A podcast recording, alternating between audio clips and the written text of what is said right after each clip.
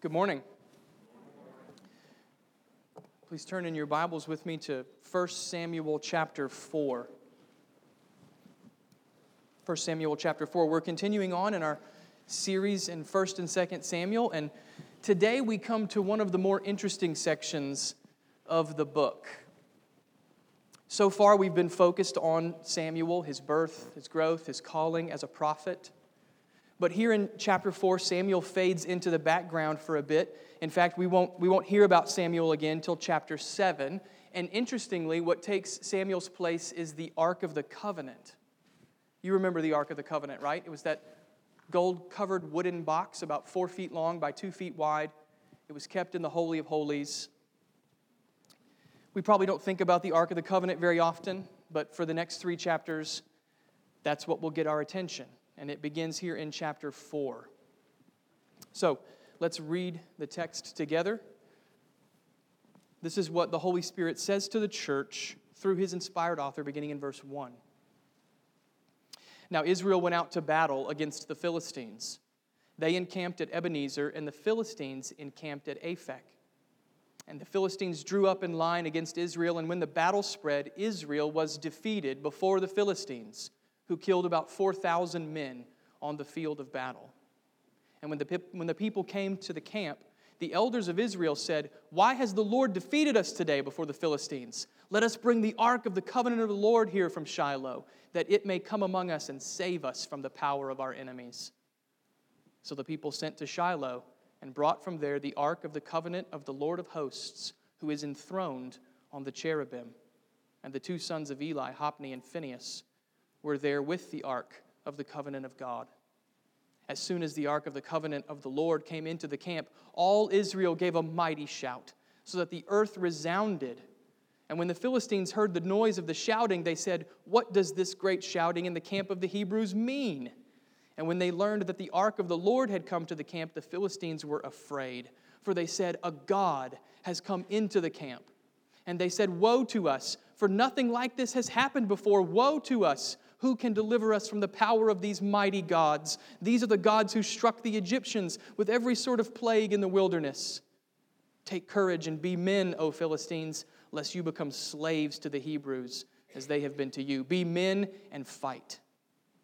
So the Philistines fought, and Israel was defeated, and they fled, every man to his house, and there was a very great slaughter, for 30,000 foot soldiers of Israel fell and the ark of God was captured, and the two sons of Eli, Hophni and Phinehas, died.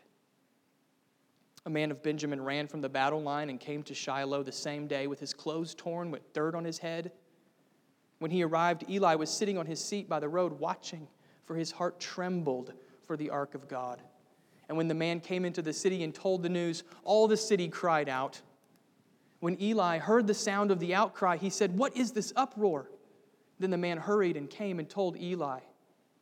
Now, Eli was 98 years old, and his eyes were set so that he could not see. And the man said to Eli, I am he who came who has come from the battle. I fled from the battle today. And he said, How did it go, my son? He who brought the news answered and said, Israel has fled before the Philistines, and there has also been a great defeat among the people. Your two sons also, Hophni and Phinehas, are dead, and the ark of God has been captured.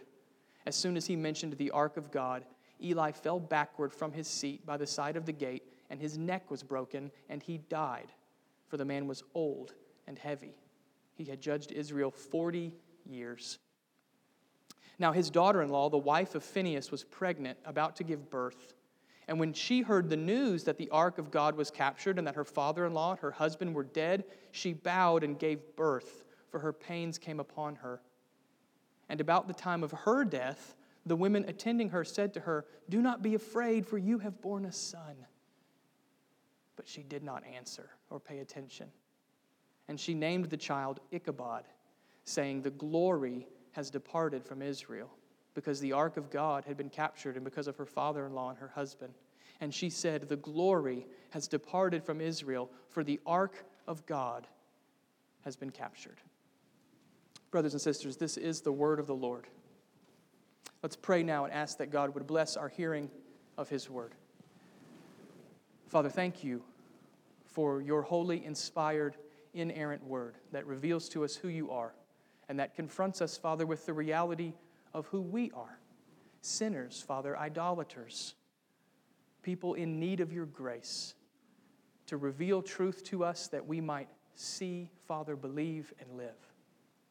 We pray, God, that you would give us ears to hear now from 1 Samuel chapter 4 what it is that you have spoken concerning yourself and concerning our condition before you as your people. Pray that you would keep me from error, Father. I pray that you would make your word very plain and very clear, and pray that your people would be built up in the truth and that we would not be like those who hear the word and then go away forgetting what we have heard, but that we would hear it, Father, and believe it and obey to the glory of your name, Father, and for the good of Jesus' church. We pray in his name. Amen. Well, the moment happened nearly 10 years ago, but I can still see it very clearly in my mind. I was in Peru on a mission trip as part of a team that was scouting locations for future work, and one evening, when we had come back from the mountains uh, where we were doing our scouting, we stopped by the cathedral that is situated on the town square the cathedral is a massive, beautiful structure. It was built by the Jesuits in the 16th century. It's huge, and it's home to several important religious items. And one such item, the most important item in this cathedral, is known as the Lord of the Earthquakes. It's a wooden crucifix depicting Jesus at his death. Each year, on the Monday of Holy Week, this crucifix is led out of the cathedral and paraded around the town. You see, this area in Peru is prone to earthquakes, and the people believe the crucifix protects their city from harm. On the evening we visited, there was a woman kneeling in front of the crucifix, almost face down on the floor. From her clothes and her physical appearance, it was very clear that she was quite poor. But she had made her way from wherever she lived down to this cathedral in order to pray why not just pray at home? Well, because the people believe there is power available to them in the presence of that crucifix that they cannot get anywhere else. And so they'll spend the little money that they have to travel to the cathedral to pray in front of the Lord of the earthquakes. Now, does the one true God have the power to protect his people and even entire cities from disaster? Yes. And should we pray to him asking for his power to work on our behalf? Yes, absolutely. But kneeling before a supposedly powerful crucifix, is that what it looks like to trust the Almighty God? No, not in the least. I don't say that to disparage that woman that I saw that evening. She was simply doing what she had been taught, and our hearts should break for the countless millions of people like her right now who are being misled and deceived by the same sort of falsehood. But the sad reality is that while we, have, we may have been in a church building that evening, that moment had nothing to do with Christianity. There may even have been some loose association with the Lord Jesus, but there was no connection with his gospel. What I witnessed in that cathedral was rooted in idolatry, not truth. Friends, I tell you that story to point out that centuries have passed, but what you'll find today is not all that different from what we see in 1 Samuel chapter 4. Change out the praying woman for Israel's army and the crucifix for the ark, and you have essentially the same scenario mysticism masquerading as an actual relationship with God. It seems there is a natural tendency in the human heart to twist the things of God until He becomes our servant one theologian has called it rabbit foot theology. We don't want God, we want a genie who will do our bidding. And sadly, you see it all the time. If you don't believe me, then think for a moment how often you hear professing Christians talk about receiving signs from God as the revelation of His will. We won't read the Bible and listen to what it says, but we'll believe that the amount of change the clerk gives us at the store is the sign of God's will. You see it all the time. So, from 1 Samuel 4 to the woman in Peru and on down to us, things haven't changed all that much. There is a natural tendency in the human heart to follow mysticism that masquerades as an actual relationship with God. And that means this chapter has much to say to us as God's people. Friends, we must not let the cultural differences of 1 Samuel 4 distract us from how important this text is for the church today. There are two things the church is always in need of one, we need our view of God to be continually corrected so that it is more in line with who his, He actually is. And two, we need our worship to be continually reformed under His Word so that God's authority is seen among us to a greater degree. The church is always in need of those reforms to see God rightly and to worship Him rightly. And in God's grace, this passage speaks to us precisely on these points. So we may not think about the Ark of the Covenant very often, but make no mistake, brothers and sisters, this chapter is speaking to us. May God give us ears to hear what he says. As you look now at the chapter with me, you'll notice the text divides neatly into two halves. The first half is verses 1 to 11, where there are two battles resulting in two defeats. And then the second half is verses 12 to 22, where there are two reports resulting in two deaths. It's a pretty neat structure. And verse 3 is really the key to the interpretation. Notice what Israel's leaders say following their first defeat. Why has the Lord defeated us today before the Philistines? Now, Israel's leaders get a lot wrong in this chapter. In fact, they get everything wrong except this. This is right. As disastrous as things appear, these are the Lord's actions among them. This is the Lord's doing. He is the one directing how these events unfold.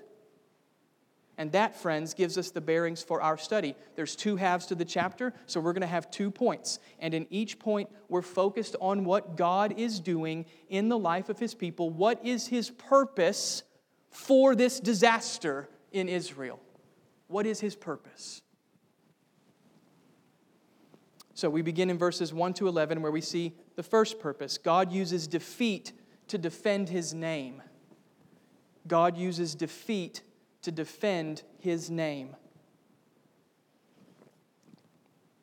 As the chapter opens, we find Israel fighting against the Philistines. You should get used to that because it's going to happen all the time in 1 Samuel for a while until David comes along and starts achieving victory. They're always fighting the Philistines. And the reason was land. The Philistines lived on the southwest coast of Canaan, and they wanted to expand their kingdom northward and eastward, which brought them straight into conflict with Israel. So it's a frequent occurrence. And this particular encounter between the Philistines and Israel is a train wreck, at least for Israel. It starts off bad and then it only gets worse. Israel is defeated not once, but twice, and they lose not only many men, but also the Ark of the Covenant. It's a train wreck. And we might be tempted to chalk this up to the Philistines' superior military strategy, but that would be a mistake. This defeat is more about Israel's relationship to God than it is the Philistines' skill in battle. In fact, if you follow the progression of the scene, you can clearly see Israel's deteriorating spiritual condition. It's on full display. Fo- follow the progression with me. First of all, Israel exchanges faith for superstition. Notice verses 3 and 4. After the first defeat, the elders of the nation recognize something has gone wrong. They know the Lord has brought defeat upon them. So their response is let's bring up the ark. Let's get the ark. Let's bring it here.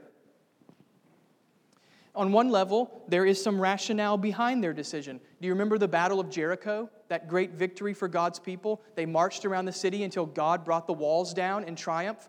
The ark was in that procession, the ark was in that march. So there's some precedent for thinking the ark might help them. It was a sign of God's presence and God's power. But did you catch their language in verse 3? Notice it again. Let us bring up the ark of the covenant of the Lord here from Shiloh, that it, that it may come among us and save us. Friends, that's not a statement of faith, that's a statement of superstition. Israel is not trusting in God here. They are operating on some mystical belief that the ark itself is a talisman, a good luck charm that can conjure up power on command. So this is not faith. This is not trusting God, not in the least. This is superstition, masquerading as faith. But the progression continues. Israel's leaders then exchange repentance for ritual. Repentance for ritual.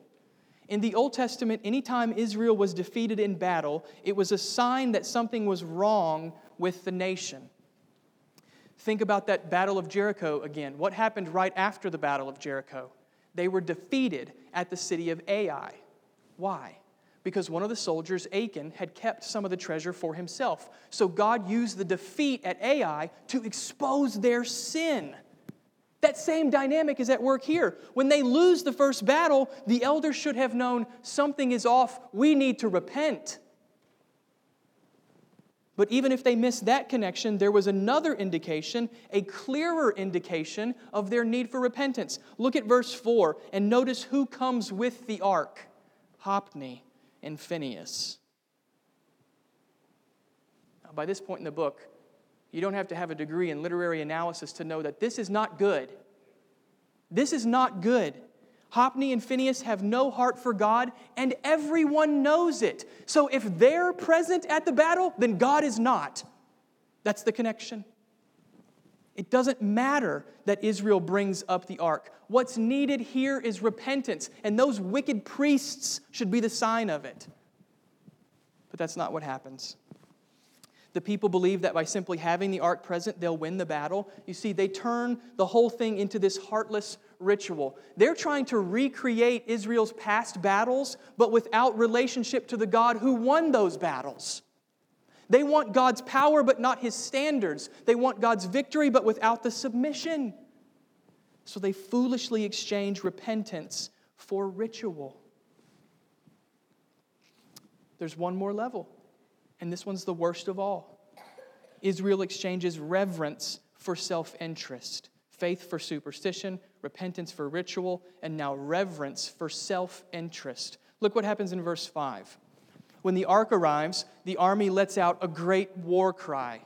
They're confident. They're confident in their impending victory. But notice what's missing reverence. Reverence. Understand, friends, these men should be trembling before the Ark of the Covenant. Most of them probably have never seen it before. The ark was housed in the Holy of Holies, in the very presence of God. To even touch the ark accidentally was to die. But here they're treating the ark like a tool, like a weapon that they can wield. It's just another sword in the scabbard. There's no awe, there's no wonder, there's no fear before the presence of God. At this moment, all they care about is getting results. All they care about is what works. And surprisingly, Israel's faulty view of the ark is confirmed by an unlikely source the Philistines. Notice how they respond in verse 7. The Philistines were afraid, for they said, A God has come into their camp. Now, on the one hand, the Philistines are right to be afraid. They've heard of God's power, how he struck down the Egyptians. But on the other hand, they are wrong to assume that the ark itself is that mighty God. You see, this is the worst indictment of Israel at this point. Their behavior looks familiar to the Philistines because this is how the Philistines treated their idols like tools to be used, like weapons to be wielded for their own benefit. This isn't worship. This is irreverent self interest. This is pragmatism in ancient Israel. So, when you put all of that together, that whole progression, it's no surprise what happens in verses 10 and 11. Verses 10 and 11 are almost just an, an afterthought, a necessity when you see how bad it is. Notice again the total defeat. It is an all out rout. Even more men are killed than before. The army flees. Every man for himself is what they're calling. They're just they're running away, and the unthinkable happens. The ark of the covenant of the Lord falls into the hands of the pagan, idol worshiping Philistines.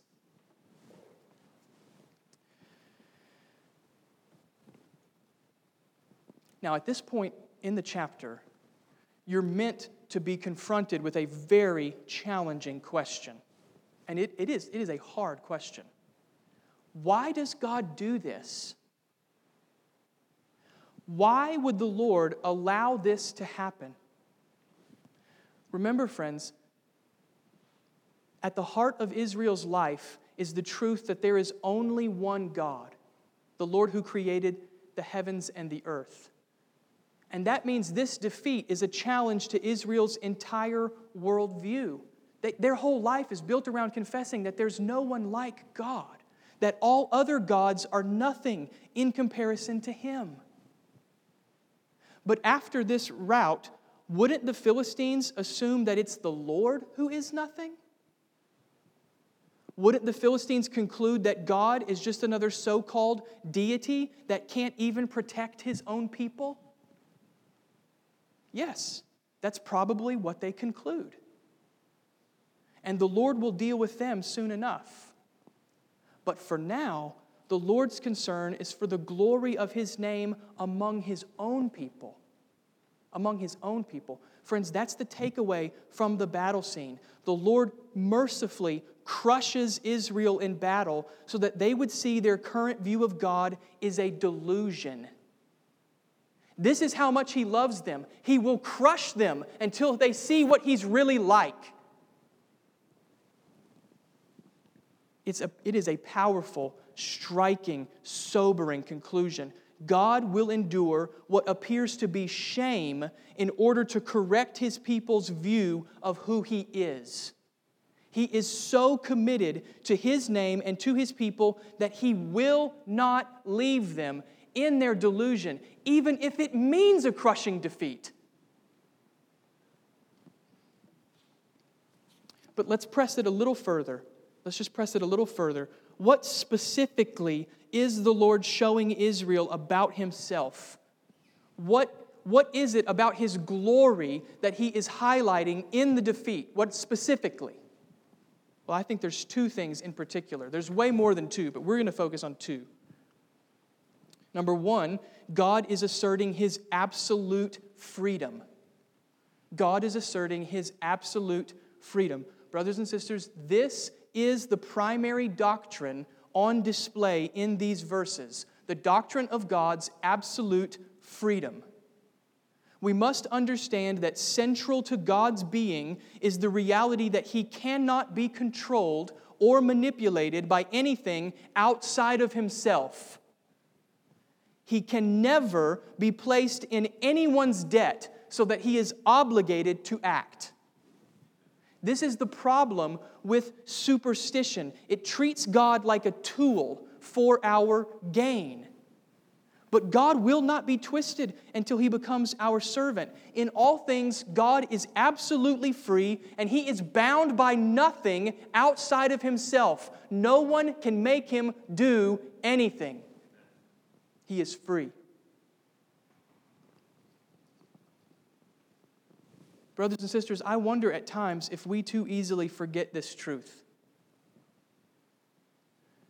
Sure, it may not be as flagrant as Israel here in chapter 4, but do we, even for short seasons, slip into a similar mindset? Maybe it's how we view our devotional pursuits and practices, that longer time in prayer somehow obligates God to respond or that a season of fasting necessitates his action. Or maybe it's how we perceive our offerings and our, get, and our gifts, that they are some kind of deposit that requires a return from God. Friends, when those ways of thinking creep in, you can be sure we have slipped into the same error as Israel. We have forgotten the truth that God is absolutely free and bound by nothing. You see, our understanding of relationship with God should always be marked by two realities grace and gratitude. Grace and gratitude. The Lord does respond to us when we pray, and He is pleased when we pursue Him, but those things owe entirely to His grace. He is never obligated to respond. He responds because He is gracious, because we are His children covered by the blood of Christ and adopted into His family. And in turn, that means what we offer to Him should always be done with gratitude. Gratitude. We pray not to twist God's arm, but because we are grateful to approach His throne of grace with confidence. We give not to get something in return, but as an expression of thankful praise for what He has first given to us. Friends, this is why this particular doctrine is so important for the Christian life. God's freedom drives us back to what should be at the heart of our relationship with Him His grace that gives rise to our gratitude. God is never in our debt, brothers and sisters. He is never in our debt. He is free without any constraint. Let that truth deepen your awe at His grace and then strengthen your gratitude in response. He is absolutely free. There's one other aspect of God's glory that we should note from the defeat it's God's absolute faithfulness. It's His absolute faithfulness. Now, you might think, how is anything about this chapter faithful? Israel loses in battle. How is their faithfulness here? Look what happens in their defeat. Verse 11 Hophni and Phinehas die, just as the Lord said they would.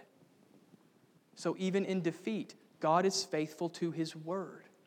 And remember why the Lord brought this judgment on Hophni and Phinehas, so that he might raise up another leader, a faithful leader, in their place.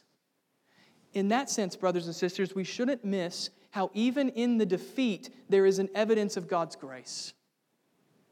Yes, his judgment is being poured out, but in the end, it is for the good of his people. I hope that's something we take away not just from this chapter, but from this entire sermon series. God's judgment is never an end in itself. It's never an end in itself. It's always for the sake of his name and for the good of his people. He is faithful to his word, even when it is hard, and that is always for our good. He is absolutely free and he is absolutely faithful.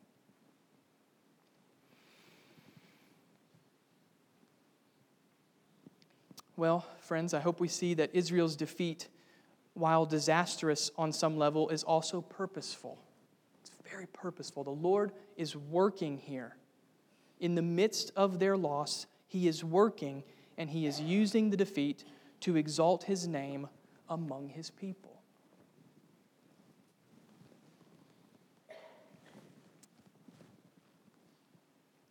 Let's look now at the second half of the chapter, verses 12 to 22, where we see the Lord's second purpose. God uses tragedy to reveal his worth.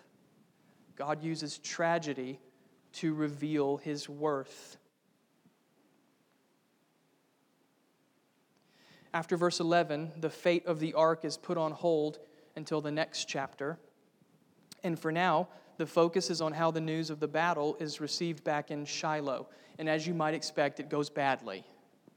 Twice, the outcome of the battle is reported, and both times there is a tragic response. But strikingly, it's not the loss of life that prompts the tragedy, it's the news about the ark. Notice how it plays out in the text. It begins with Eli. He's old, blind, and anxiously sitting by the road, waiting for a report. But since Eli is blind, he can't see the messenger arrive from the front. So there's all of this uh, tension and expectation from verses 12 down till finally verse 17. The messenger gets to Eli and he gives him the report. Israel has fled before the Philistines, and there has also been a great defeat among the people. Your two sons also, Hophni and Phinehas, are dead, and the ark of God has been captured. And so this proves too much for the old feeble man. But notice in verse 18 the specific reason for his demise. As soon as he mentioned the ark of God, Eli fell over backwards from his seat by the side of the gate, and his neck was broken, and he died. So it wasn't the rout of Israel's army that crushed Eli, it wasn't even the death of his own sons, it was the loss of the ark. That was the final blow, so to speak, that brought him to his end. For, so, for all of his failings, Eli's death does manage to teach us that the real tragedy has occurred in relationship to God. But in, cl- in case the lesson isn't clear enough, it's basically repeated with probably more pain uh, with Eli's daughter in law, the wife of Phinehas. Pick it up in verse 19. The woman is pregnant with a son. And as with Eli, the news of the ark is too much for her to bear. Notice the order of the news, verse 19. And when she heard the news that the ark of God was captured and that her father in law and her husband were dead, her labor pains came upon her. Very simply, what's listed first? The loss of the ark. Again, that's what brought about her tragedy. What's more, notice the woman's last words recorded in verse 22. And she said, The glory has departed from Israel, for the ark of God has been captured. So, with her dying breath, what is she mourning? Not the loss of her wicked husband, but the loss of the ark. Now, the question we have to answer is what's the point of this clear emphasis on the ark? I mean, it, it's almost awkwardly repeated over and over, three times in the last four verses. There is such a heavy emphasis on the ark. Why? Well, Eli's daughter in law actually tells us. As she's dying in childbirth, she names her son, and through that name, she teaches us how to interpret what has happened to Israel. You see, she plays the similar role to Hannah, but in the opposite way. Hannah told us how to interpret God's grace in the gift of Eli. Now, Phinehas's wife tells us how to interpret God's judgment in the loss of the ark. Look at verse 21. Notice the name she gives to her son Ichabod. There's some debate over what that name means exactly. It could mean no glory or where is the glory, but either way, her lesson to us is well taken. The true tragedy is not Israel's defeat, it's the loss of God's presence, the loss of his glory dwelling among his people. Now, I want us to be clear at this point. You have to think very carefully in order to see the significance here. The glory had departed from Israel, but not because the ark had been captured. That's not what that's not what is being said here. Remember, God is free and his glory is not bound to an object. The ark's capture didn't cause the glory to depart. The ark's capture revealed that the glory had already departed. Do you see the difference? It's not that God went up to battle, lost, and then was taken away from his people. Far from it. The sovereign Lord has no rivals, and he has no category for what it means to be defeated. In the mind of God, there's not even a little section that says losing. He doesn't know what that's like. No, the tragedy for Israel was that they went up to battle without the Lord. His presence had been gone for a long time. His glory had already departed from their midst. Friends, that's the divine purpose behind this entire tragedy. That's what God is doing through all of this. His people have treated him lightly. They have taken him for granted. They have disregarded him. So God shakes their world to its core in order to show them that He is their treasure. He is their inheritance. More than the land, more than military victory, more than even the trappings of the tabernacle. What should be most valuable to Israel is that God dwells among them and that His glory has been revealed to them in His Word. He uses the tragedy to show them His worth. Brothers and sisters, if this was true for Old Covenant Israel, how much more so is it true for us? The Lord has given us many blessings as his new covenant people. But what we should treasure above all is the gift of his presence among us. When God's word is taught and honored in the church, it is a sign that his glory has been revealed among us in the scriptures and in the person of Christ. Every time somebody stands up here and reads the Bible and says, This is the word of the Lord, your heart should quake with gratitude that God is here. When there's unity among the body, it is a sign that His Spirit is at work in our midst, knitting our hearts together in love, taking the many and making us one, So when you get those emails about needs for meals or needs for childcare or a need that needs to be met in someone's life, your heart should quake with gratitude that God is present among his people. When there is confession and brokenness over sin, it is a sign that repentance has not been exchanged for ritual, praise God. And that God's promise of sanctification is being worked out in our midst. Brothers and sisters, when He shows you your sin, it's not because He's mad at you, it's because He loves you and He is dwelling in your midst. These are our deepest reasons for joy as a church.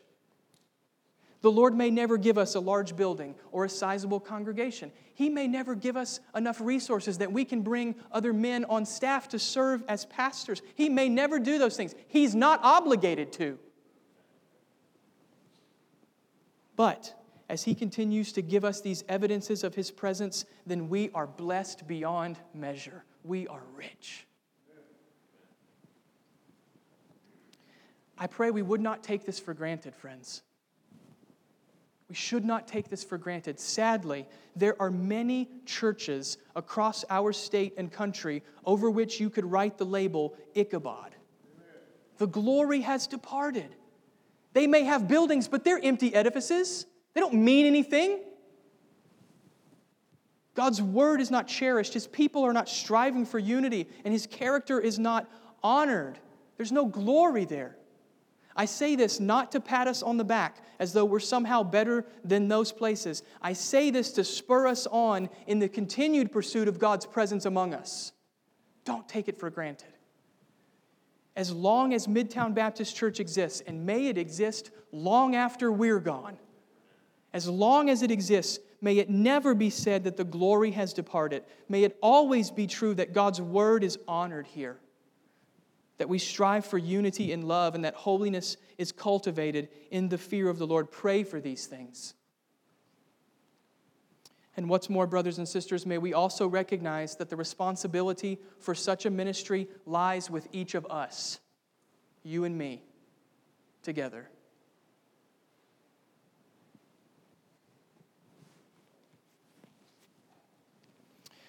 So, Israel's tragedy in this chapter is unspeakably great. And I pray that God would use it to increase our gratitude for the blessing of His presence. Truly, friends, there is no greater treasure than to know that God dwells among us.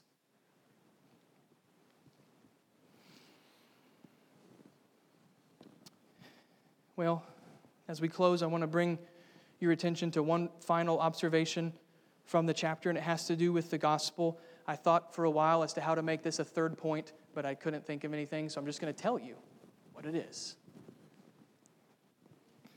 This is the best way to end our time, I think. Here in 1 Samuel 4, the glory has departed because of Israel's sin, which should remind us just how serious sin is. It disconnects us from the greatest of all treasures, from the Lord God Himself. So there is this need for a remedy something that would enable God's glory to be seen and known among his people once more, something that would reconcile sinners to God so that we might dwell in his presence forever. Friends, the rest of the Old Testament is taken up with this problem. We see it over and over again. How can God's glory be among such a sinful people? Then we come to the New Testament, the Gospel of John in particular, and in John 1:14 we hear this incredible good news. Keep the horrible cry of Ichabod in your mind as I read this verse. And the Word became flesh and dwelt among us, and we have seen His what? His glory. His glory. Glory as of the only Son from the Father, full of grace and truth. Marvel at this grace, brothers and sisters. As we leave 1 Samuel 4, don't miss this reminder of the good news though our sin disconnected us from the glory of God's presence, God Himself took the initiative and left His own glorious presence to come and save a sinful people. God the Son, who is the radiance of the glory of God. Do you see all the Bible connections coming together? God the Son, who is the radiance of the glory of God, took on human flesh, made like us in every way without sin, and this glorious Son died to do away with our sin. It's an incredible thought. The glory of God became man so that we might be reconciled to the glorious God. It's an incredible thought. To the praise of his glorious grace and what grace it is that the Almighty God would reveal himself to us not in judgment, but in glory, the glory of the Lord Jesus Christ. Oh, man. So 1 Samuel 4 is hard. There is disaster here, and there is tragedy that is heartbreaking. But in the midst of all of that, there is also this gospel light that brings us once more to marvel at the face of our Savior. May we see him, brothers and sisters, and may we rejoice. Amen. Let's pray. Father, what a kind and gracious God you are to reveal yourself to us, to your people, to take the initiative, God, to send your Son who laid aside his glory to be made like us in every way, yet without sin, and then to die in our place for our sin. Truly, Father, you are gracious, and you did all of this, God, because you wanted to. No one twisted your arm. You are free. You are sovereign. You are exalted above the heavens. And we bow before you, Father, not demanding that you hear our prayers, but trusting that you do because you are gracious. Help us, God, to worship you in light of who you are. Help our worship to always be reformed under your word. We pray in Christ's name. Amen. Would you all please stand?